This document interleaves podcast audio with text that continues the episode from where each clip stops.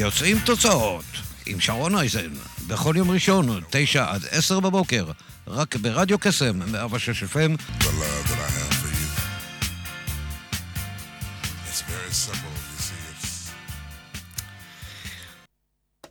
בוקר טוב, איזה כיף להיות כאן איתכם הבוקר, לפתוח שבוע חדש עם אנרגיות כהרגלנו בקודש. אנחנו, אנחנו כאן כדי להביא לכם אנרגיות טובות בצירוף עם תכנים איכותיים והרבה מאוד ערך, שאיתו תתחו, תוכלו להתחיל בבוסט את השבוע. אז uh, היום הולך להיות לנו מאוד מעניין, והזמנתי אלינו לאולפן אורח שכבר היה כאן.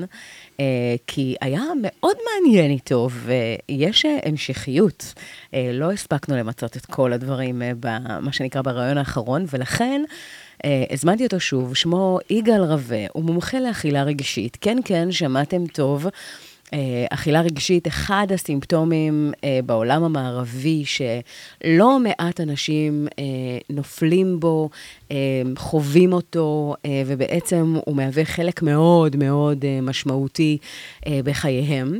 ולא לחיוב, לא, אתם יודעים, כשאנחנו uh, מדברים על אכילה רגשית, אז אנחנו לא נאכל סלט וקינוע בדרך כלל, ובדרך כלל לא נאכל במיוחד כשאנחנו רעבים, אנחנו, היד, איך אומרים, תיקח ותגיע לכל הפחמימות הריקות, הסוכרים, הדברים שלא מתכתבים עם בריאות, ולא, אתם יודעים, אולי ינחמו ככה בדקות הראשונות, אבל אחרי זה... אוי, אחרי זה. אחרי זה מגיעות רגשות האשם, אחרי זה אה, מתחיל מה שנקרא ניגון, ואנחנו בעצם, מה שנקרא, אה, מנסים רגע להבין מי פה המנג'ר ומי פה אה, בעצם מנהל את העניינים, והרבה מאוד פעמים מול האכילה הרגשית, קשה מאוד להיות עם היד על העליונה, כי תמיד היא מתגנבת בסיבוב, או דרך החלון, או דרך הדלת, או מאיזשהו פתח, לא משנה כמה אנחנו הפעם חזקים בהחלטה ומחליטים שוואלה, הפעם זהו, זה הולך לעבוד, זה הולך להצליח, ואז הוא מוכיח לנו, מה שנקרא, מי הבוס, ולא בהכרח לחיוב, אבל מסתבר שיש... אה, טכניקה ויש מתודה ושיטה שלמה שמדברת על זה. כי לא מעט אנשי אה, מקצוע שמצליחים בטירוף במקצוע שלהם ואומרים, וואלה, אנחנו אלופים ב- בלנהל פרויקטים, בלקחת אה, איזשהו דבר כזה או אחר, ולנהל אותו על היד העליונה, ודווקא שם, בחלק הזה, וואלה, לא מצליחים לנהל את הדבר אה, בטווח הארוך, ולכן אנחנו הולכים לדבר בדיוק על זה, על לאבחן רגע את הבעיה, למה זה באמת קורה, ואנחנו נגיע גם לפתרונות, אנחנו ניצור תוצאות בהקשר היום של האכילה הרגשית. אז בוקר טוב, יגאל רווה. בוקר טוב. מה העניינים? פתיח מעולה. פתיח מעולה של, של, של הבנת הקהל, מה שנקרא אנשים, נשים ואנשים שמתמודדים עם, ה, כן. עם העניין הזה. האמת היא שאני לא הכרתי את המושג הזה כל חיי, mm-hmm. כמו, אני חושב שכמו הרבה מאוד גברים שלא מבינים באמת את העניין הזה, וגם הרבה מאוד מתכחשים, כי לי בכלל לא הייתה בעיה. כן. אבל לפני משהו כמו שבע שנים, התחלתי תוכנית ניקוי רעלים. אני סתם נכנסתי לזה סתם, בתור משהו מעניין. out of the blue כן, ככה? כן, out of the, out of the שום דבר. אמרתי לי אין בעיה ולשום דבר, ולא הרגשתי שיש לי בכלל בעיה, וכשהתחילה הניקוי רעלים אמרו, אל תאכלו סוכרים כאלה, ונתנו רשימות. כן, עכשיו מה כן, אני, מה לא. בשביל להפוך את זה למאוד פרקטי, אז פשוט כאילו לקחתי אה, מושג שקראתי באיזשהו מקום, פשוט ניקוי רעלים זה ארבעת הלבנים. ארבעת הלבנים זה קמח לבן, סוכר לבן, אורז ותפוח אדמה. אלה כל ארבעת הדברים שבעצם הגוף מתרגם אותם לסוכר. נכון. זה אומר שהוא מקפיץ את האינסולין ומתחיל ברדק בפנים. אה, ולכן הם גם ממכרים. בגלל שמקפיץ את האינסולין והמוח מקבל חומרים אה, חזקים, אז באמת אתה הופך להיות אה, מכור וזה. ברגע שהפסקתי את הקמח הלבן, שבהתחלה נראה מאוד שולי, אבל בעצם כן. מקיף אותנו מכל, בישראל לפחות. כל עבר. זה האכלה של ערב שישי, וזה הסנדוויצ'ים של הבוקר, וזה בורקסים. וקרואסונים, וה... בקיצור, זה נמצא בכל מקום הקמח הלבן, ובטח הסוכר, שנמצא גם כן בכל מקום, שלא ידעתי. קיצור, בשבוע הראשון היה, שלושה ימים ראשונים, היה ממש מעולה, התחלתי להרגיש שהגוף שלי מתחיל להתחזק ולהתרומם, אבל ביום הרביעי התחילה להגיע, אה, התחילו להגיע כאבים גופניים, נפשיים, בעיות שינה, ואז בעצם הבנתי שאני עובר ייסורי גמילה. כן, זה גם אה, תסמיני ניקוי, שבעצם הכל יוצא... נכון, אז בהתחלה. תסמיני ניקוי הם בגוף. הגוף מהר מאוד מתפטר מזה במשך אה, שתיים, שלושה, אה, שניים, שלושה יומיים, ימים. שלושה, כן. יומיים, שלושה, אבל, אבל אחר כך מתחיל הנפשי. זאת אומרת, הגוף מבחינתו אומר, די, אני לא, לא מכור, זהו, לא צריך את זה יותר. ועכשיו כן. מתחיל הנפשי. ובעצם שבועיים עברתי תהליכים נפשיים מאוד מאוד אה, קשים. ואז הבנתי שאני נמצא בתוך תהליך שהרבה מאוד אנשים לא מכירים, שבעצם כל הסיפור הזה של אכילה רגשית הוא לא הרגלים, הוא לא שינוי הרגלים, והוא גם לא שינוי תזונתי ולא תפריטים, אלא יש פה התמכרות. וברגע שהבנתי שזו התמכרות, התחלתי להשתמש בחומרים שאני מכיר, כי אני כבר 20 שנה עובד גם בעולמות של אה, שינוי והתמכרויות, ופיתחתי המון המון כלים. התחלתי להשתמש בכלים שאני בעצמי אה, עובד עם אנשים, וזה עזר לי. אם נקצר את היריעה של כל הסבל שעברתי, בעצם בתוך אה, חודש התנקיתי לגמרי מארבעת הלבנים, והבנתי שעליתי על משהו והתחלתי לכתוב את כל המחשבות שלי. פשוט כתבתי יומן. ואחרי חודש לקחתי את היומן לעורכת, והעורכת עשתה מזה ספר שנקרא ממאבק לשחרור. ענק. הספר הפך להיות סדנה, התחלתי לתת סדנאות בנס ציונה כזה ב- ב- בשכונה לכל מיני אנשים. הסדנה הזאת הפכה להיות תוכנית דיגיטלית שכבר עברה עשרת אלפים איש. אה, ובעצם בעצם שש שנים ברצופות התעסקתי עם, ה, עם התוכנית הזאת. אה, עשרת אלפים איש היו בקבוצת פייסבוק סגורה ששאלו אותי כל היום שאלות, מה שעוד יותר מתח את היכולות שלי. בערך 100 שאלות ביום, תחשבי, נגיד 200 יום בשנה זה, זה 20 אלף שאלות בשנה במשך חמש שנים, זה 100 אלף שאלות באכילה רגשית, זאת אומרת, מטורף. כמעט ואין משהו שגם זה הפך לספר. וזה גם זה הפך לספר שני, כי כתבתי גם מאמרים, ובעצם פתאום הבנתי שיש לי את המעבדה הכי גדולה בארץ לאכילה רגשית. אנשים שואלים אותי שאלות מכל הכיוונים, בכל האופציות. אני מדבר איתך גם על טראומות וגם על בולימיה, אבל גם על, על, על היום-יום שלהם, והקפתי את זה מכל הכיוונים. והיום... השאלה, אה, אתה יודע, יש אנשים שבאים ו- ומייצרים קהילות ונותנים מענה, אז, אז מה שעשית כדי באמת להתניע את הדבר הזה, כי עניין אותך וככה רצית שישאלו שאלות, פשוט היה לפתוח קבוצת פייסבוק, ואז לאט לאט זה צבר תאוצה. לא, זה היה חלק מהתוכנית. הייתה תוכנית דיגיטלית שאת נכנסת לתוכנית של... מקבלת סרטונים במשך 90 יום, ו, ובעצם יש קבוצת פייסבוק של תמיכה. אז. אנשים עברו את התהליך ושאלו שאלות שם. אז במשך uh, חמש שנים uh, עניתי על 100 אלף שאלות באכילה רגשית. כמובן שלפחות חצי מהם שאלות שחוזרות על עצמם, אבל כל השאר פשוט מתחו לי את היכולות. אין מה להשוות בכלל בין מה שהתוכנית, בין מה שאני העברתי את עצמי ונגמלתי, לבין מה שאני מבין היום באכילה רגשית. ובאמת, פת... לקחתי את, ה... את התוכנית הזאת ו... והחלטתי יום אחד שפשוט אני רוצה לתת לעולם את כל מה שיש לי, את כל הידע שיש לי, פשוט לפרק ממני. את הכל. Mm. ולכן בניתי תוכנית שנתית. כבר זה לא שלושה חודשים ולא סרטונים של עשר דקות ביום, אלא זה ארבע וחצי שעות כל שבוע במשך תוכנית שלמה, שנה שלמה, שאני מפרק את כל הידע שלי על, על סטודנטים, ונותן להם את כל מה שאני מבין וכל מה שאני יודע על שינוי ועל אכילה רגשית ועל אורח חיים, ולשנות את הסוויץ' בראש והכל, הכל, הכל, חוץ מתפריטים. אני לא מדבר בכלל על תפריטים, אני לא מדבר על כן. תזונה בכלל, רק הסוויץ' בראש ואיך לשפר את החיים. אנשים פשוט מזדקפים ממש, ולתוכנית הזאת היום קוראים... אה, התוכנית להכשרת מטפלים לאכילה רגשית, באים לשם בערך 80 אחוז אנשים שבכלל לא רוצים להיות מטפלים, אלא פשוט רוצים לעצמם. לספוג את כל הידע העצום הזה, אה, וזה נמצא במרכז רפואת הרמב"ם, אה, וזה זה כל הצבירה, ואני באתי לחלוק איתך היום חלק, מה, חלק מהידע הזה. בשביל זה הזמנתי אותך. כן. השאלה, תשמע, יש כאן באמת, אתה אומר, אה, בלי לשים לב, עשית פה משהו באמת אה, מדהים שהוא מאוד אה, מתבקש. אגב, כשאנחנו רוצים לתת את הערך שלנו, ואז יש פה לא מעט פעמים הרבה אנשים שמפספסים, כי הם עברו איזשהו תהליך, ובעצם את משנתם הם פורסים, אבל בעצם אתה לקחת את זה לרמה הבאה. למה? כי דרך זה שבעצם אפשרת לאנשים שעברו את התהליכים הראשוניים איתך לשאול שאלות, ויצרת סוג של מעבדה, נקרא לזה, או בעצם יצרת כאן איזשהו משהו שלא רק מנקז את החוויה שלך, אלא בעצם אוסף. נקרא לזה אתגרים, אה, כאבים, התמודדויות, אה, אה, כשלים של אנשים שבעצם מנסים ונכשלים וכן הלאה. אה, ובעצם נותנים לך על מגש את המקום הזה של נכון. עם מה הם מתמודדים נכון, איתו, הכאבי נכון, קושי, נכון. הנקודות האלה, נכון. זה זהב טהור ממש, שבעצם דרכו אפשר לקרוא ולהתחבר לקהל היעד בר... נכון, ברבדים הכי עמוקים נכון. שיש. שזה מה שנקרא master mind. master mind זה כאילו המוח הגדול של הרבה מאוד מוחות אחרים שכולם משתפים את עצמם. master mind זה סיעור מוחות, לגמרי, נכון? כן, וזה כאילו מוח אחד גדול. הרגשתי שכאילו אני מצטרף לאיזשהו אוקיינוס של חוכמה, Mm. כן. ש... שאני חייתי בשלולית בחוכמה שלי. אבל אני אגיד לך מה משך אותי במיוחד. אחותי, מדהים. בתחילת הדרך אמרה לי, היא עברה את הסדנה שלי וקראה את הספר, ואמרה, תקשיב, זה מאוד מאוד uh, מדויק, וזה כאילו די עוקף בסיבוב את כל עולם הדיאטות שנוגעים רק בתפריטים ובהגבלות. ואתה נכון. כאילו מרוב הגבלות בא לך להתפוצץ, אז אתה משחרר שאתה יום אחד מהדיאטה, ולכן לנצח הדיאטה לא תעבוד. אבל היא אמרה לי, אבל, יש פה אבל אחד, אתה לא מבין אישה. ולקחתי את זה, לקחתי את זה כאתגר, כן. ובחמש שנים שמתי לב שבערך 85% מאותם עשרת אלפים איש שהיו בפייסבוק ששאלו כל היום נשים. שאלות, הם נשים.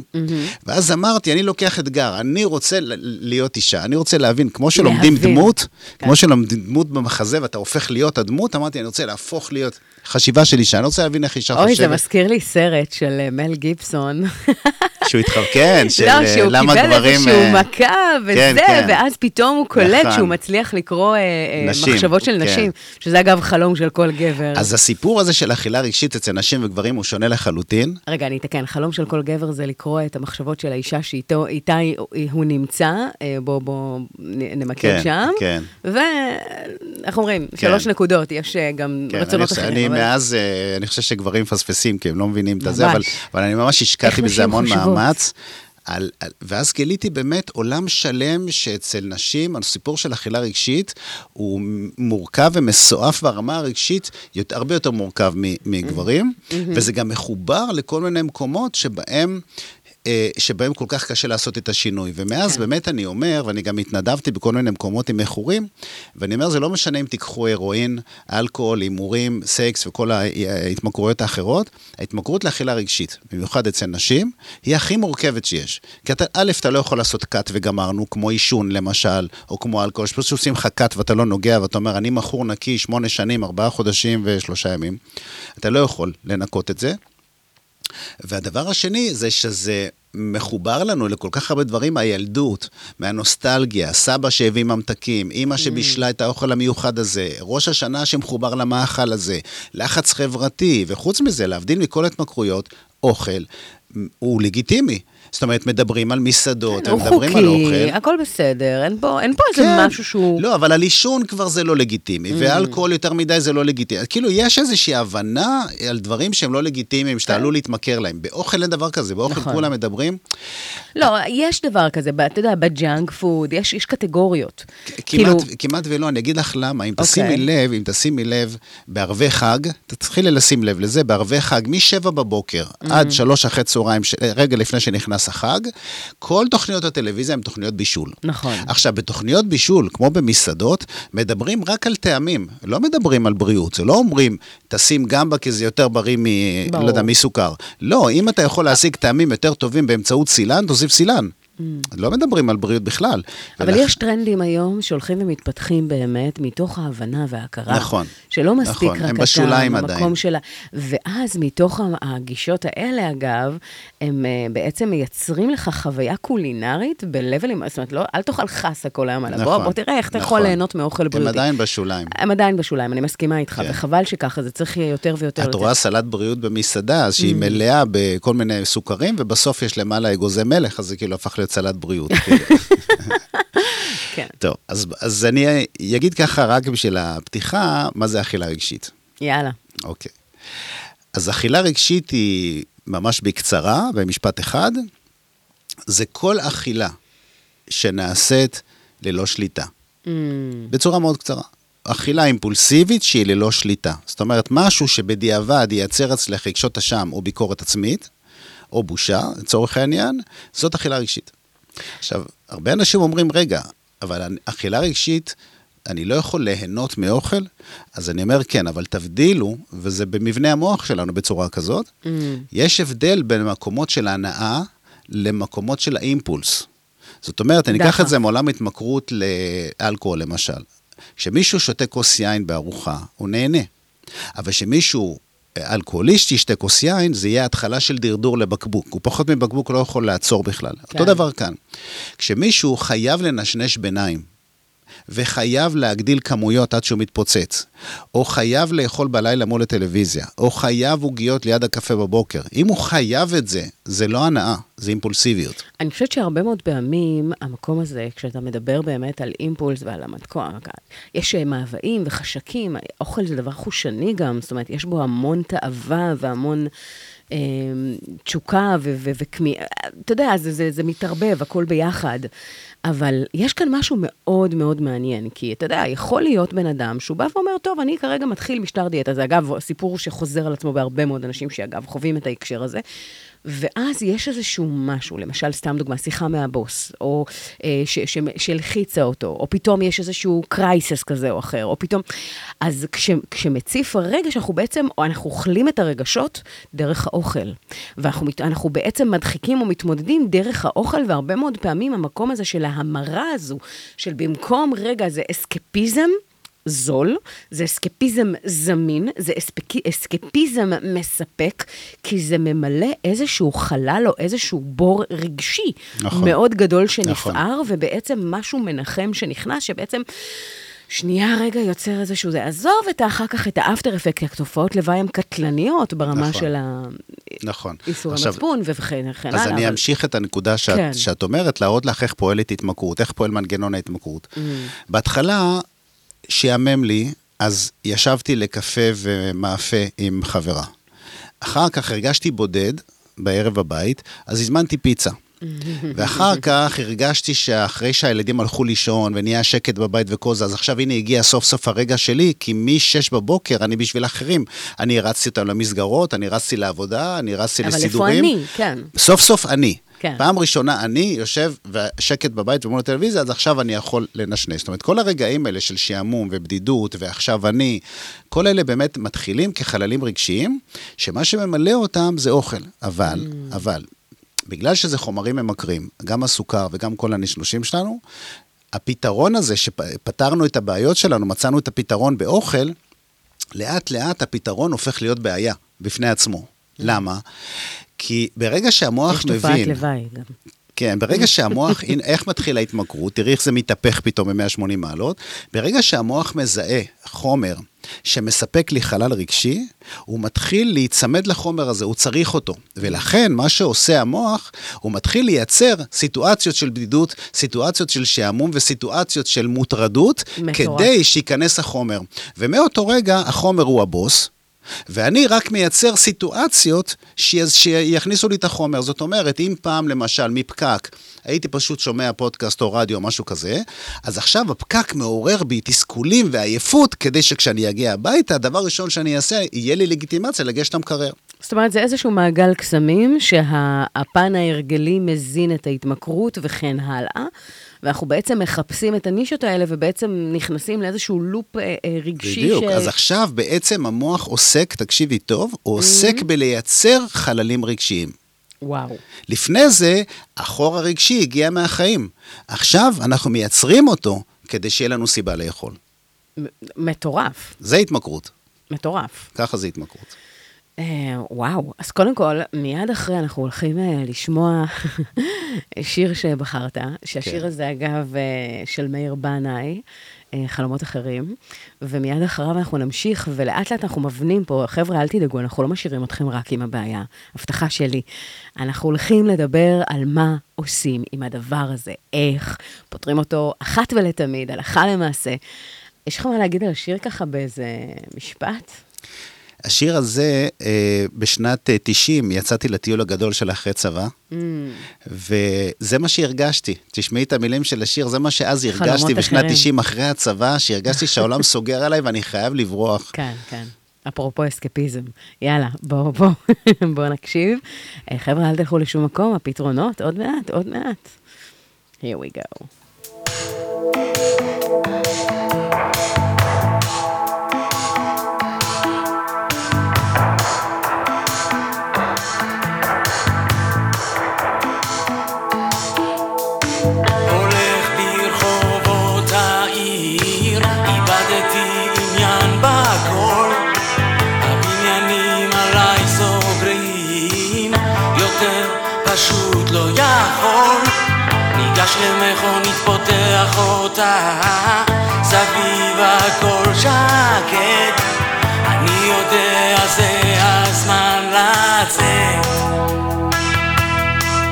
לא רוצה להקשיב לקולות שקוראים לי עכשיו לעצור.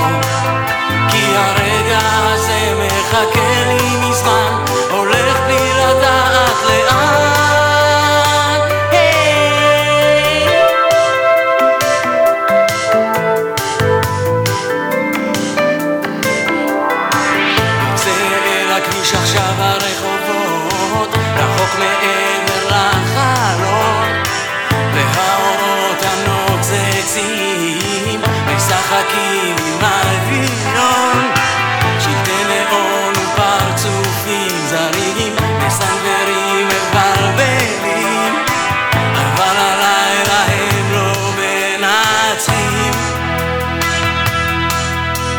רוצה להקשיב לקולות שקוראים לי עכשיו לעצור.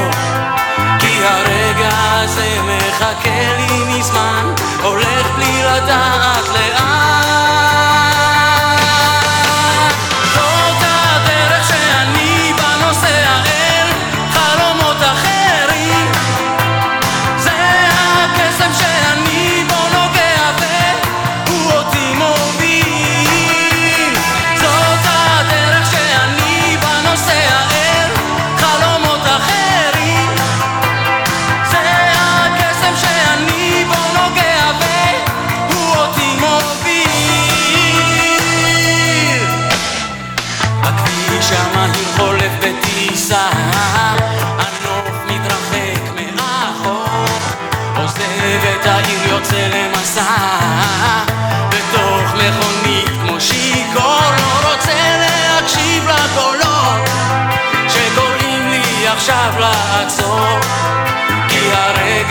הזה מחכה לי מזמן,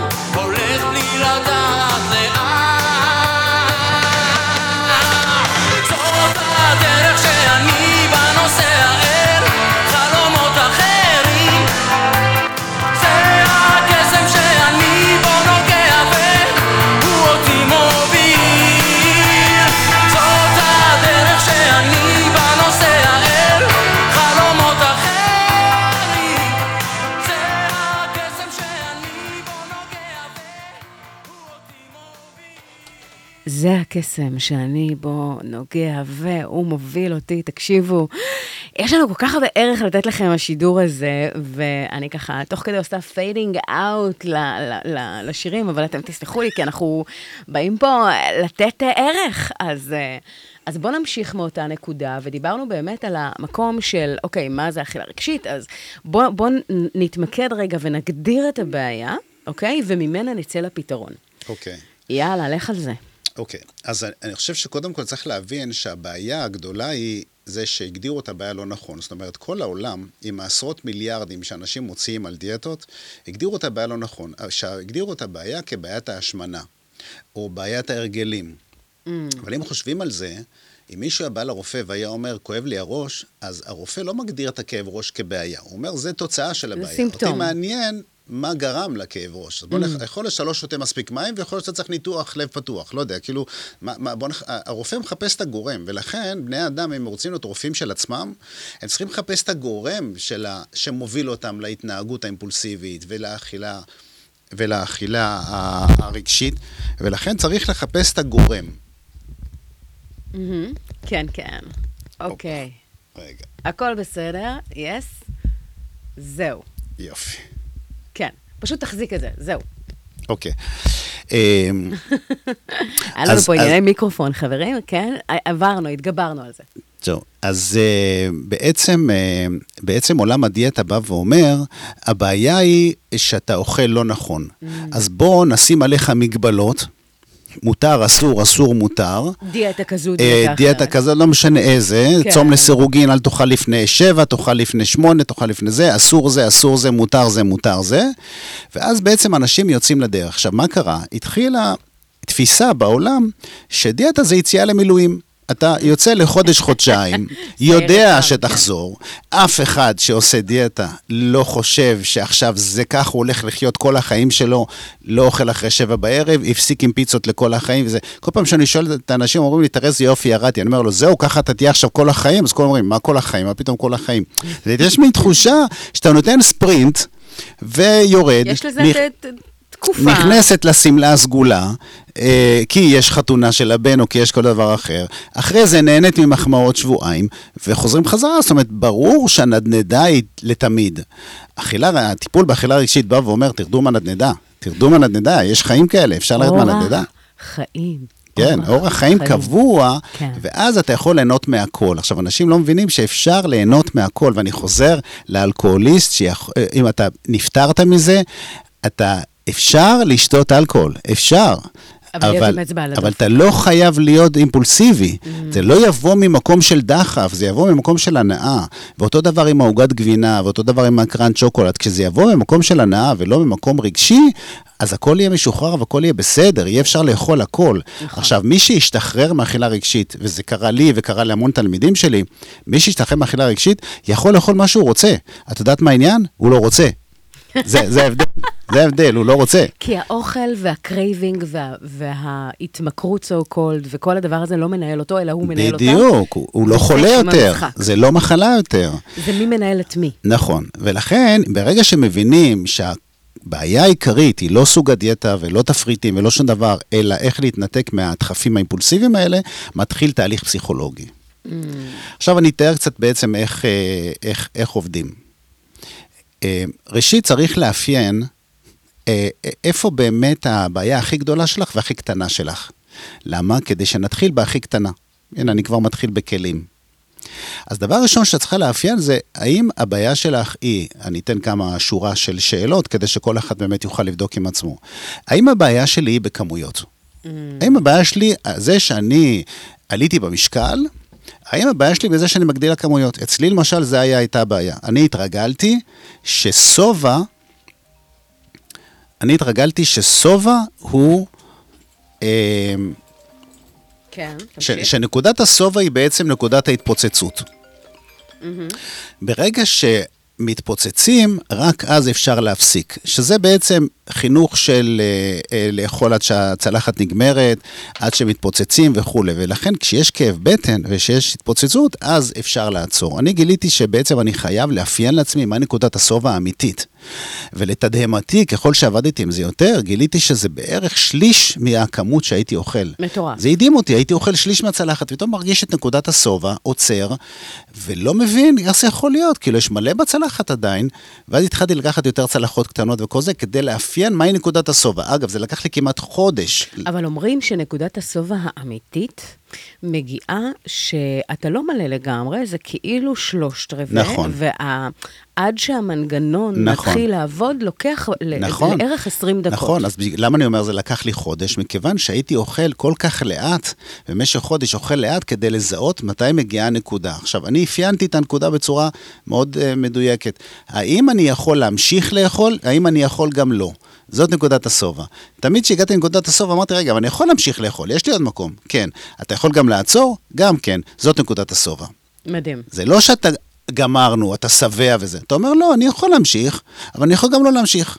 זאת נקודת השובע, שהיא בערך 80 אחוז. יש כאן איזשהו טריק. הטריק אומר, אתה יודע, יש אנשים שמבחינת ההרגלים, לאכול לאט בשבילם, זה, זה כמו כאילו אתה, כאילו אתה, כאילו זה קללה. זאת אומרת, הקצב אכילה, הרי כל הטקס הזה של אכילה, יש לו הרבה מאוד משתנים, ונכון שעל פי הקודים, האכילה האיטית היא מאוד מאוד חשובה ונכונה ובריאה וכן הלאה. אפרופו מספר לעיסות גם כמה שיותר אה, אה, גדול, אבל אה, נשאלת השאלה, האם אדם, המאזינים ששומעים אותנו כרגע, שכרגע בשבילם, אה, איך אנחנו יכולים לעזור להם לזהות את הנקודה הזאת של אותה נקודת שובע, אוקיי? מבלי עכשיו לגרור את הארוחה, כי, כי אתה יודע, הרבה יכולים להישבר מהדבר הזה. אולי זה עובד כן, לכמה אנשים, כן. אבל על יתר האנשים זה יכול להיות מאוד מאתגר. אז תראה, אני לקחתי לעצמי את הזמן לברר את נקודת השובע, לא בגלל שאני רוצה לפתח הרגל לאכול לאט. היום אני לא אוכל כזה לאט, זה סתם מתיש. Mm. נכון. אבל יש את התקופה הראשונה שאנשים צריכים להבין, כדי להשתחרר מהאכילה רגשית, הם חייבים לפחות בתקופה הראשונה להתחיל תהליך של היכרות עם עצמם. כן. עד היום אמרו לנו, תעשו היכרות עם המאכלים. זה מותר, זה אסור, זה ככה, זה אחרת. אני אומר, בואו תתחילו להכיר היכרות עם עצמכם. קודם כל, הדבר הראשון זה איפה נקודת השובע. תיקחו לכם זמן, זה יכול לקחת שבוע, זה יכול לקחת שבועיים. שפשוט תעבדו בזה, בלאכול מאוד מאוד מאוד לאט, לא בשביל לפתח הרגל ולא בגלל שזה יהיה אורח החיים שלכם, לא, אתם תחזרו לאכול רגיל. אבל לפחות שאומרים לכם, ש- שאתם אומרים, יש לי בעיה של כמויות, כמה? כמה בעיה של כמויות? אתם חייבים להבין איפה הנקודה הזאת, רק בשביל להבין אותה. אחרי שגיליתי את נקודת השובע, התחלתי לפתח את ה, את ה... בוא נגיד, את המסוגלות גם לדעת לעצור בנקודת השובע, שזה יותר קשה. נכון. כאילו יש לך בצלחת וכל זה, אתה יודעת, הישרדותית, אם יש אוכל, כאילו, תאכל, בטח ובטח בערבי חג. אז זה לגבי בעיית הכמויות. בעיית הכמויות, הכלי זה תקדישו כמה ימים שבהם אתם אוכלים מאוד מאוד לאט, כדי לזהות איפה הנקודה שבה אתם... אפשר גם אפשר להפסיק. לעצור. כן. תשאלו את השאל, שתי שאלות האלה, האם אני יכול, יכולה, לעצור פה, כי אני כבר בסדר? אם התשובה היא כן, תעברו לשאלה השנייה. האם אני יכולה גם. להמשיך? כן. גם כן. זאת אומרת שהגעתם לנקודת השובע שבו כאילו יש לכם, יש לכם אפשרות לטחון עוד קצת, אבל אתם יכולים גם להפסיק. זיהיתם. עכשיו, השלב הבא זה לפתח מסוגלות גם לעצור שם. או, כי אחי, אפרופו, יש פה איזשהו, איזושהי ניגודיות מסוימת, היות ובמהות של האכילה הרגשית, היא לחלוטין לא מנוהלת ולחלוטין לא לוגית. זאת אומרת שהיא היא, היא 100% רגשית, וגם אם השכל בא ואומר, אוקיי, כן. חביבי, בוא... הקיבה שלך היא ב-80 אחוז שלה, זה כן, בדיוק הזמן כן. לעצור, או ב-70 אחוז שלה, זה בדיוק הזמן לעצור. נכון. אבל, אבל מה שמוביל זה לא נכון. ברמה של עכשיו, אוקיי, אני יכול נכון. להפסיק, אז אני אפסיק. יופי, אז בואו אוקיי, ניתן גם איך- כלי לזה. או, אוקיי, אז בבקשה. נתנו כלי איך לזהות, עכשיו בואו ניתן כלי איך לעצור. אה, קודם כל, אני חייב להבין שהיכולת לעצור, היא קודם כל מתחילה בזה שהבן אדם מחויב. בן אדם שנכנס לתהליך שהוא רוצה להיפטר מאכילה רגשית, הוא קודם כל צריך לבחון עם עצמו אם הוא מוכן ללכת עם זה עד הסוף. כן. אני הרגשתי שאני מוכן להתאבד על זה, בשביל להפסיק את הסיוט הזה שנקרא אכילה רגשית ונדנדת הדיאטות וכולי. אם בן אדם לא מחויב, הוא ייקח את הטיפים ויעשה, לא יעשה איתם כלום. אבל אם בן אדם מחויב, הוא יעשה. שנייה, כן. אוקיי, ואז לקחתי כלי, איך לדעת לעצור? לקחתי כלי, פעם הייתי יועץ לחברה להפסקת עישון. הייתי יועץ מקצועי, בגלל שאני מומחה להתמכרויות ולשינוי הרגלים, אז הייתי יועץ גם לחברות ל... להתמכרויות אחרות. ובהפסקת עישון מישהי אמרה שמה שעוזר לה, שלפעמים היא יושבת במרפסת בערב ובא לה איזה סיגריה, או בבוקר שהיא הולכת לקפה עם חברה וכולי, אה, בא לה סיגריה, אז היא הייתה שואלת, אז היא הייתה, אה, פיתחה כלי, שבה היא תיארה לעצמה איך היא מרגישה אחרי הסיגריה. היא אומרת, אחרי הסיגריה, הפה מסריח, השיניים, כאילו, הפה יבש גם, אתה חייב מים. נכון. והיא מתחילה, היא תיארה לעצמה את כל התופעות שהיא הרגישה, והצרבת שיש לה בגרון, וכל מיני כאלה. היא אומרת, רק מלחשוב מה יקרה אחרי, השבית אותי, השבית את השמחה, גמר את הטקס הזה שנקרא בואי לקפה וסיגריה, ואז לא בא לי. אז אני עשיתי אותו דבר עם האוכל. אני ענק. תיארתי לעצמי מה קורה לי אחרי שאני מתפוצץ. את יודעת מה קורה לי? הבטן שלי היא כמו מכל התססה של חמוץ, מתוק, מלוח, חריף, הכל ביחד מוצס אצלי. שיש שם גם פירות וגם בשר, ויש שם גם דגים וגם אה, סלטים, ויש שם... ברגע שאני מתאר את הבטן שלי בצורה כזאת, אני, יש לי צרבת, יש לי נפיחות, יש לי תחושה של בטן, שזה ממש מגעיל אותי, שכאילו יש לי בטן נפוחה וכמו איזה קרס, וגם אחרי זה אני לא אשן בלילה. ככל שאני מתאר לעצמי יותר ויותר מחירים, מה יקרה אם תמשיך לאכול, זה כאילו גורם לי באותו רגע, נותן לי כוח באותו רגע מול זה. ובאמת, הכלי שאני אומר לכם, תקפצו עם המוח שלכם לאחרי האכילה. אחרי האכילה. נגיד שישבתם בבית, עכשיו בא לכם לרגשות להזמין פיצה. אשם, להרגשה, ל- ל- להשמנה, לבושה. לצרבת. לאכזבה. כן. עכשיו, ברגע שאת יושבת, וממש כאילו, בא לך, אה, אנשים אומרים, יש לי דודה לפיצה. אה, ואתה יושב מול הטלוויזיה ב-11 בלילה, ועכשיו בא לך להזמין פיצה. אוקיי, תרשום, תרשום את זה, בוא נשים את זה בצד, בא לי פיצה. עכשיו בוא נחשוב מה יקרה אחרי. אחרי. הוצאת 100 שקל על המשלוח ועל הכל, ואחרי, חוץ מכסף, איך מרגישים ב-12 בלילה, אחרי שסיימת את כל הפיצה. אחרי, קפוץ רגע בדמיון לעוד שעה. נקודה עתידית בזמן. כמות המחירים, כמות המחירים ש- שאנחנו משלמים במחלות, בהשמנה, ברגשות אשם, בבושה, בצרבת, בנפיחות, ב- ב- במה לא, היא כל כך גדולה. ואגב, ככל שהרשימה יותר גדולה, הסיכוי שתזמין את הפיצה הוא, הוא יורד לאפס. זה מה שאני עשיתי גם בכמויות. העניין הוא שיש איזה שהם מחקרים שבאים ואומרים לגבי התנהלות אנושית, אפרופו לא רציונלי ולא במקרה של אה, פרופסור דן אריאלי ועוד כל מיני אה, היבטים כאלה ואחרים, שבאים ואומרים, רגע, רגע, יש פה איזשהו משהו לא רציונלי, אה, בגנום האנושי, בדרך שבה אנחנו חושבים, בנפילות הקטנות בהקשרים הללו, שבעצם בא ואומר שה... ההימנעות מכאב היא הרבה יותר חזקה מה, מהמקום הזה של העונג. אבל יש עוד משהו, שהסיפוק המיידי, הרבה מאוד פעמים של הכאן ועכשיו, של ה craving, או תקרא לזה איך שתרצה, הוא הרבה יותר חזק מההתנהלות שלנו לאורך זמן. ושם רוב האנשים נופלים. זאת אומרת, במקום הזה של הסיפוק המיידי או, או ה craving, יש אנשים שבאים ומתארים עד שהשוקולד לא מגיע לפה, או המקום, או הדבר הזה שעוברים רגע בפטיסרי, בפריז, עם הזה, יש שם איזשהו משהו שהוא כל כך חזק בהיבט של ה craving, שהוא בעצם מנצח כל היגיון. עכשיו תתארי לך שדן אריאלי אמר את כל הדברים האלה על אדם רגיל, נורמטיבי. כן. עכשיו תתארי לך מה זה ראש מכור, זה כל מה שהוא אמר, פי מאה בערך. כן. ולכן אני אומר לך ש... אף כלי לא יעבוד לאורך זמן, אם בן אדם לא הבין שהוא חייב לצאת, שהוא חייב להתאבד על זה. הרצון הראשוני, כן, הזה. ההחלטה. ומה, יש עכשיו תהליך, דרך אגב, בהרבה מאוד גופים בריאותיים ברחבי העולם, שבאים ואומרים, תקשיבו, אנשים ייקחו את עצמם לידיים רק אם נכריז על ההשמנה כמחלה. Mm. ברגע שבן אדם מבין שהוא חולה, ברגע שהוא אומר, אני חולה, בהתאם. שם הוא פתאום מוכן לעשות המון המון דברים בזה. אבל כל זמן שזה כזה חצי לגיטימי, שאת אומרת, טוב, נורמטיבי. היה בא לי פיצה, כאילו, אז הזמנתי, ואחרי זה התבאסתי, וכאילו מין שפה כזאת נורא הומוריסטית, נורא כיפית, כן. אז לא באמת ייתכן שינוי. אבל ברגע שאנשים שעשו שינוי גדול, אלה אנשים שהכריזו על ההתמכרות שלהם לאכילה רגשית כעל מחלה. הם לא רוצים יותר לחיות שם. תראה, בסוף יש גם את, את הנקודות קיצון. אה, קרין באומן, זיכרונה לברכה, שבעצם... אה, מי? אה, קרין באומן, כן. שנפטרה אה, בגלל האנורקסיה, בגלל, זה התחיל מזה שאמרו לה, בואי תורידי חמישה קילו, למרות שהיא לא הייתה במשקל עודף, לא שום דבר, התעשיות האלה של הדוגמנות, פשוט, זה הדארק סייד שלהם, כן. ועוד כל מיני כאלה שההפרעות אכילה ועניינים, וזה יכול להוביל למקומות מאוד מאוד לא טובים ובריאים רגע. כן.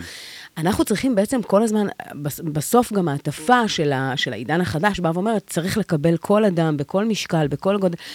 אבל בסוף בסוף אנחנו צריכים רגע להיות בהסתכלות פנימה, לא להיות בשיפוט ו- ו- ושנאה עצמית או ביקורת מאוד חזקה, כי זה לא מוביל לשום דבר, בטח לא לשום מקום חיובי, כן זה מגיע לאיזשהו מקום של החלטה. ובסוף בסוף מחקרים גם באים ואומרים לנו, יש פה איזשהו אספקט בריאותי.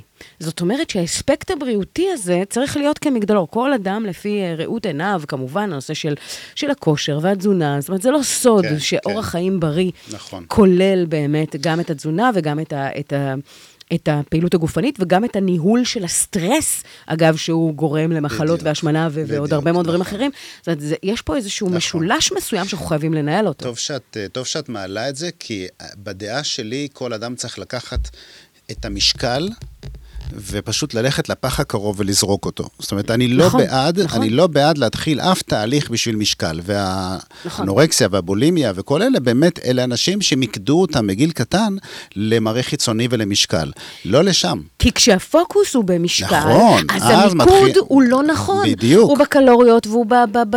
בדיאטות אינסטנט, ובכל הדברים שדופקים את הבריאות ודופקים את הכבד, ו... ו- ו- בדיוק, גם עם ילדים, דרך אגב. יורים לעצמנו ברגליים במו... זה, זה, תקשיבו, זה הזיה, זה מטורף, כי בסוף זה כמו שאתה אומר, זה לקחת את זה כ- כ-way of life, כמשהו שהוא בעצם הולך איתנו, ובעצם הולך איתנו, זה, זה לא איזשהו טירונות, כן. בדיוק כמו שאתה אומר. כן, כן, לא, זה, מה- זה, זה מחזק את מחזק מודל את ההתמכרות. הבריאות, זה המ- לא, זה זה מחזק את מנגנון ההתמכרות. ברגע שהכנסת את המודל הגופני, בעיקר אצל נשים, אה, המשקל הנכון, משקל היעד, להיכנס לשמלה, להיכנס לג'ינס, כל מיני משפטים כאלה, הם יוצרים את הבושה שמובילה לאכילה רגשית. נכון. את מבינה? ולכן אני לא בעד בכלל להתעסק עם משקל. אני לא. בעד להתעסק עם, עם אה, איך אה, להפחית לעצמי את רמת הסטרס בחיים, ואם אכילה רגשית מפחיתה רמת סטרס, אני רוצה להיפטר ממנה. בדיוק. ואם, אה, ואם אכילה רגשית גורמת לי תחושות בושה, ירידה של ביטחון עצמי, אשמה ועוד כל מיני כאלה, אז אני רוצה להיפטר מזה.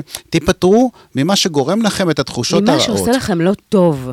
ובגדול, בגדול, אחד הדברים באמת הכי הכי משמעותיים זה, אגב, הרגשה טובה, זה שאדם מנהל את הנקודות חולשה האלה, שאדם בעצם בא ואומר, ידו על העליונה. נכון, יהיו פעמים שניפול פה ושם, אבל זה, זה, לא, זה לא כמו שהדבר הזה מנהל אותנו. זאת אומרת, אנחנו לא עכשיו ברמה של להיכנס לזון שהוא פרפקט, ללא אף נפילות whatsoever. בואו, אנחנו אנושיים, לכולנו יש את הנקודות תורפה, לכולנו יש את התקופות היותר טובות והפחות טובות, והכל בסדר. העניין הוא לדעת לנהל את הדבר הזה, ולא שהוא ינהל אותנו. כן. תשמע, הזמן טס, אנחנו נשמע ממש אה, עוד, אה, עוד שיר קטנטן ככה, אני לא אשמיע את כולו, כי אני רוצה שנספיק עוד, אבל עדיין, אה, ואיך שלא, של אה, אה, אריאל זילבר, בחרת אותו. כן. מה... אני, יוצא לי בשנה האחרונה באופן מאוד מוזר להתעורר כל בוקר עם שיר. תענוג. לא אני מתעורר בבוקר, יש לי שיר, ואז אני הולך לשמוע את המילים, לראות אולי יש לי מסר מהחלום או משהו כזה. איזה יופי. אז הבוקר זה השיר, אני לא יודע מה המשמעות שלו. אה, את- כשאתה אומר אני מתעורר עם שיר, זאת אומרת שיש לך חשק ספציפי לא, לא לשיר חשק, מסוים? לא, אני שר אותו. אני אה. מתעורר- אני מתעורר ושר שיר, בדרך למקלחת. כן. ואני לא יודע, ואז אני, אתה יודע, אתה יוצא החוצה ואני אומר, רגע, מה, מה, על מה היה השיר? ואז אני שם אותו, ב, אני שם אותו ביוטיוב, ענק. בנסיעה, ומנסה להקשיב למילים, אולי זה מרמז משהו מאיזה חלום או משהו שהיה לי בלילה, אבל כל בוקר יש לי שיר, וזה השיר של הבוקר הזה. ענק. טוב, אז בואו נקשיב.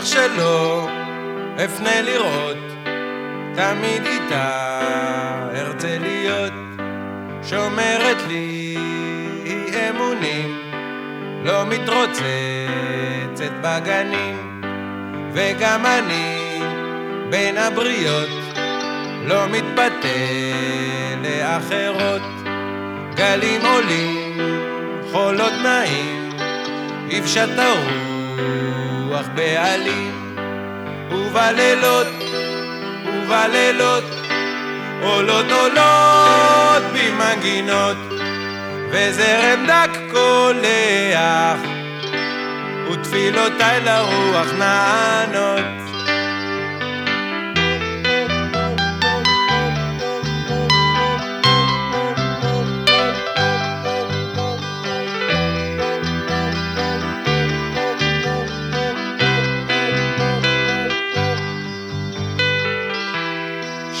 שקט עכשיו, וכל אחד עסוק בענייניו. אל הרופא הכי טוב במדינה. בכדי לחשוף עד הסוף אך התמונה לא משתנה מילים מילים ואת משמעותן. יבוא לו גל, ישטוף אותן. אבל אני כרוך אחריה מחכה לי בלילות. ללכת שבי אחריה לשמוע את הציפורים שרות. גלים עולים, חולות נעים, יפשט הרוח בעלים.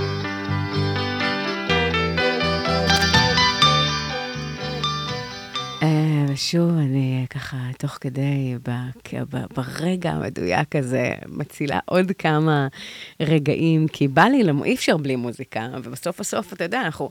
תשמע, אני קיצרתי גם את השיר הזה, כי אני ממש רוצה שנצלול עכשיו לפרקטיקה. אוקיי, כן. הבנו את הבעיה, הבנו את השורש, הבנו מה זה, מה זה אוקיי. אכילה רגשית, מה עושים עם הדבר כן, הזה, מה אוקיי. הפתרונות. אז כמו שאמרתי, כל, הפתר... כל הכלים מיועדים לאנשים שיעשו החלטה לשנות אורח חיים. אם לא עשיתם החלטה, זה לא יעבוד. אז זה אחד. אז הכלי הראשון שאמרנו זה כמויות. קחו כמה ימים, ותפענחו קודם כל מהי נקודת השובע. נקודת השובע שהוגדרה, זה לא שובע שאתה מרגיש כאב בטן. Mm. זה שובע שבו אתה מרגיש שאתה יכול להפסיק לאכול, כי אתה כבר לא רעב, אתה יכול גם להמשיך, אם אתה רוצה. זה נקודת השובע. זו נקודת מאוד מוזרה, שכאילו אם אתה, אתה יכול להמשיך, ואתה לא ממשיך, כי אתה, כי אתה שבע, אתה יכול לקום. דגש על לא להתפוצץ. האמת שדוקטור גיל אה, יוסף שחר נתן לזה דימוי מדויק, שזה כמו מכונת כביסה, שאם אנחנו נפוצץ אותה בבגדים, הבגדים לא יתנקו כמו שצריך, נכון. כי המים והסבון לא יצליחו להגיע לכל חלקי נכון. הבגד. וכשאנחנו בעצם שמים אה, 80 אחוז או 70 אחוז מהמכונה, זה יתנקה מעולה, וזה אותו בדיוק, דבר הקיבה. בדיוק. אם אנחנו נפוצץ אותה, זה לא יתעכל כמו שצריך. אבל אם אנחנו ככה אני, נמלא אני, חלק... אני אגדיל את, ה, את הדימוי הזה. כן. ה- הקיבה שלנו היא כמו מכונת כביסה בזה שהיא מפרישה חומרים אה, וחומצות שמעכלות את האוכל. ברגע בדיוק. שזה מפוצץ, אז האוכל לא מתפרק ומגיע לדפנות הקיבה, וממנו כאילו מפריש את הוויטמינים ומינרלים שלו. ולכן אתם יכולים לאכול דברים בריאים, אבל בגלל שזה מפוצץ, אז זה לא מגיע. לא, לא, לא, לא יתפרק בגוף כמו שצריך, ולא יגיע לדפנות של הקיבה, כדי שמשם ימשיך כוויטמינים ומינרלים בכל מערכות הדם. דוגמה מעולה נוספת שהוא נתן על ההקשר הזה, זה גם אם אנחנו עכשיו עומדים מול סיר קינוע מונבטת, אורגנית, אה, זה, אם עדיף לקחת אה, מה שנקרא אה, ביס מעוגת שוקולד או חתיכה קטנה ממנה, שהיא עם הכי, החומרים הכי תעשייתיים ולא קשורים ולא זה, או את אותו סיר קינוע מונבטת אורגנית, אז מן הסתם עדיף את, את הקצת המ- המזיק מאשר ההרבה הזה, וזה לפי כן. גישת הרמב"ם גם. זאת יפה. אומרת, לא למלא, לגמרי, לגמרי. יפה. אז אוקיי, אז עכשיו בעצם אה, זה, זה שאלת ה, זאת שאלת הכמויות. Mm. הכלי השני הוא כלי של, אה, כלי של מודעות. זאת אומרת, ברגע שהבלי מופיע, אגב, זה הבוס. הבוס של האכילה הרגשית, קוראים לו בלי. אהלן, בעלי. ברגע שהבלי מופיע, כוחו כן. של הבלי, מה עושים עם הבלי הזה? אה, זה מה שאנשים אומרים. לי עכשיו. או מישהי אמרה פעם, בא לי שלא יבוא לי. כן. אה, אז, אה, אז מה עושים עם הבלי הזה? מה שעושים עם הבלי הזה זה משתהים. מחכים קצת. כוחו של הבלי הוא כמו, אה, את יודעת, בקורס מצילים אומרים שאנשים טובעים בים בגלל שהם מתנגדים לזרם, אבל הזרם יש לו טווח של 10-20 מטרים, ואם לא תתנגד הוא ייקח אותך ואחרי זה נחלש. כוחו של הבלי אותו דבר. יש לו כוח של איקס זמן מסוים. ואם אתם תמתינו ותחכו, ותח... זה כמו תסכול, את יודעת, אם את לא מוציאה את הצרחה, ואת נושמת וסופרת עד עשר, אז זה יצא אחרת, כי, כי פשוט המוח הרציונלי חוזר לעבוד. כן. גם כאן אותו דבר, כוחו של הבלי הוא כוח אימפולסיבי, יש לו טווח קצר. אם אתם תמתינו רגע, והבלי הפיצה הזה ב-11 בלילה, ותמתינו רגע, ותנסו לשאול את עצמכם למה אני רוצה את הפיצה, ואתם תגלו כי משעמם לי, כי בודד לי, אתם תגלו שאוכל אף פעם לא יפתור לכם בעיית שעמום, אף פעם לא יפתור לכם בעיית אה, בדידות, ואף פעם לא יפתור לכם בעיה של ביטחון עצמי, לצורך העניין. זה גם להתחבר יותר פנימה, זה לשאול את עצמנו, אני, למה אני זקוק באמת עכשיו? כי יכול כן, מאוד להיות בדיוק, שזה עייפות. בדיוק. ואז לשים את הראש רגע, יכול להיות שזה בדיוק. עכשיו איזשהו סטרס, אז בואו נפרוק את זה על אף איזשהו פעם שק אגרוף. אוכל לא פתר בעיות רגשיות, אף פעם, להפך, בסוף האוכל הוא הגדיל מ- אותם. מגדיל אותם, חד בדיוק. משמעית. שככה פועלת בעיית התמכרות, הוא פשוט נכון. מגדיל אותם. למשל, אנשים שמעשנים יגידו שסיגריה נורא מרגיעה אותם, אבל זה מרגיע אותם כי הם עצבנים מזה שהם מעשנים. את אוקיי, מבינה? אין לנו עוד הרבה זמן, אז בואו ניתן את, הש... את, את הנוספים. אז אוקיי, זה, זה הכלי השני של לברר למה אני אה, בכלל אה, רוצה. דבר שלישי זה לעשות לעצמכם יומן אכילה יומי, פשוט תאכלו כרגיל, ותנסו לזהות איזה שעות ביום הם נקודות הם, התורפה. הם, הם, הם נקודות התורפה שלכם. כאילו, אתה אומר, זה חזק עליי. Mm. כאילו, מישהי פעם אמרה לי, "אה, אני צריכה קראנט שוקולד וקפה בארבע אחרי צהריים. זה חזק עליי, זה גדול עליי. כי, כי, כי זה מגדיל אותי, מעיף אותי וכולי. אז תנסו לזהות איזה שעה ביום. אצלי למשל זה היה עוגיות הבוקר, דרך אגב, עוגיות הבוקר עם הקפה. אצלה זה קראנץ' של ארבע אחרי צהריים. מישהו אחר יגיד לך זה עשר בלילה, עשר בלילה כשהילדים הלכו לישון ואני מול הטלוויזיה. זאת אומרת, כל אחד יש לו את השעות שאתה אומר זה גדול עליי, ולכן לכו לשם, אוקיי. לכו לשם. יומן אכילה, זה השלישי, הרביעי. אה, זה אולי יהיה הרבה מדי למאזינים. אז היומן אכילה הוא השלישי. הדבר הנוסף, שתגלו, האם הבוס או הכוח שפועל עליכם, הוא בא בגלל אנשים. או, זאת אומרת, סביבה. יש, אצלי למשל, אני גיליתי שכשאני הולך להורים שלי לערבי שישי, או שאני הולך למקומות אחרים, זה טריגר. זה טריגר לאכילה מהירה. ואכילה מהירה גם מגדילה כמויות. נכון. וישבתי שם יום אחד ולא אכלתי, ואמרתי, רגע, מה קורה כאן? את יודעת מה גיליתי? נו. גיליתי שרעש של ילדים נורא מגדיל לי הם נורא מלחיץ אותי.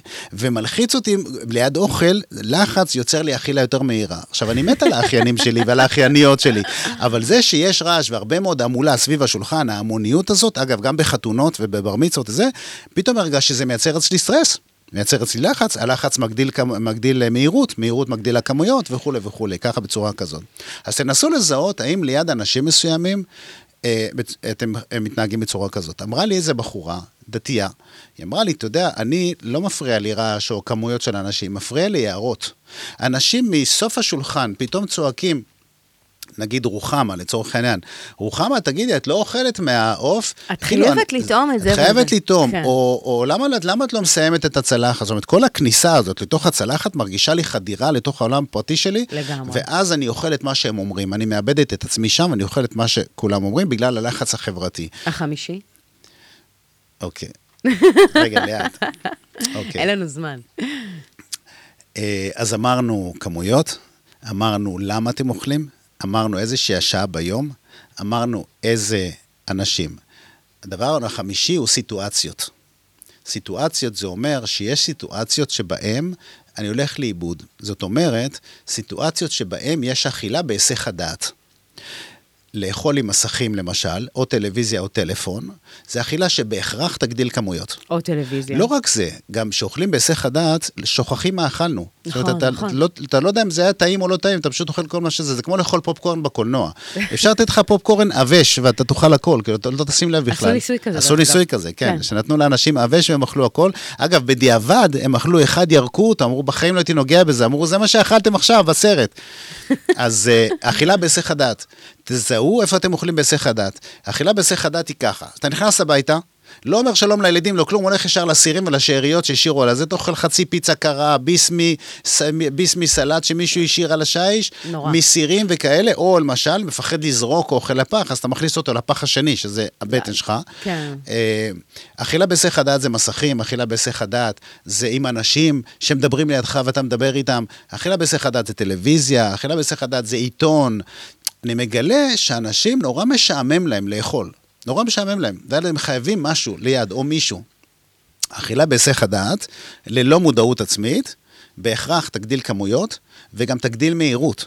בגלל הסטרס של השיחה, בגלל שאתה רוצה להספיק לדבר, בגלל שאתה רוצה להספיק לאכול. אז זה, זה הכלי האחרון. וואו. מלא כלים יש פה עכשיו. יש פה אם מישהו רוצה מלא. לקחת את זה, זה שנה עבודה. מלא, מלא כלים. אז חברים, קודם כל, אני, תשמע, יש פה ערך עצום. יש פה ערך עצום, שאגב, כש... אם אתם רואים אותנו, אז אג- אגב, מי שרוצה, יש את זה ביוטיוב, יוצרים תוצאות, תוצאות של רון אייזן, תוכלו גם לראות אותנו, לא רק לשמוע אותנו. ויש פה באמת המון המון כלים. שמתחיל דרך אגב בזיהוי. Mm. תזהה איזה שעה ביום, תזהה איפה אתה בהיסח הדעת, תזהה אם יש סטרס שמשפיע עליך. תתחילו בזיהוי, קודם כל תתחילו בזיהוי, אל תעשו שינויים גדולים, זיהוי. אחרי זה, מכל הכלים שנתתי, תבחרו את שהכי, את, ה, את הכלי שהכי קל לכם. הכי, הכי נמוך, הכי קל. תתחילו בו, כי אם תייצרו לעצמכם הצלחות מיידיות, הכל מיד יזרום. לגמרי. אפרופו, זה סוכן הראש... השינוי הראשון שלי, אני מדברת על ארבעה סוכני שינוי, שהראשון ביניהם הוא באמת המזהה. כן. אה, וזה, וזה כוח עצום. חברים, לא משנה איפה אתם נמצאים, איפה תפסנו אתכם. האם אתם, אה, מה שנקרא, כבר בעבודה, בדרך לעבודה, או בכלל כבר מה שנקרא באפטר אפקט של, ה... של התקופה הזאת. לא משנה איפה אתם נמצאים בחיים, תדעו שלכל בעיה יש פתרון, לכל אתגר יש את הכלים. וכל מה שאנחנו צריכים לעשות זה, זה פשוט למצוא.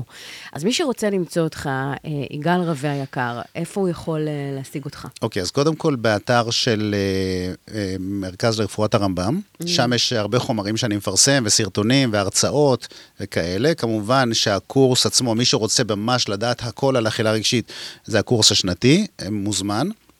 דבר שני, יש קבוצת פייסבוק שנקראת ממאבק לשחרור משתחררים מהמשקל ומהדיאטות, ששם אה, אפשר, ו, וזהו, זה שני המקומות. מעולה. אז תודה רבה, יגאל רווה. עד כאן, שרון אייזן, יוצרים תוצאות. היינו איתכם שעה, כמדי יום ראשון בבוקר. איזה כיף. תודה לדלית המהממת שהייתה איתנו על הפן הטכני. תודה רבה לך, יגאל רווה, שהיית איתנו השידור הזה. איזה כיף. ותודה לכם, מאזינים וצופים יקרים. אנחנו נתראה בשבוע הבא. אה, ונשחרר אתכם קצת עם סטינג, אה, Shape of my heart. יאללה, ביי.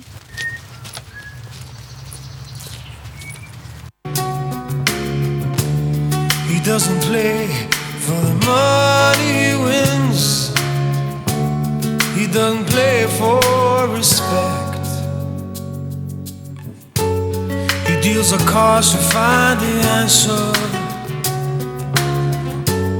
The sacred geometry of chance. The hidden law of a probable outcome. Numbers a dance. I know that the spades are the swords of a soldier. I know that the clubs are weapons of war. I know that diamonds mean money for this art, but that's not the shape of my heart. May play the jack of diamonds. רדיו קסם. You may lay the queen of spades.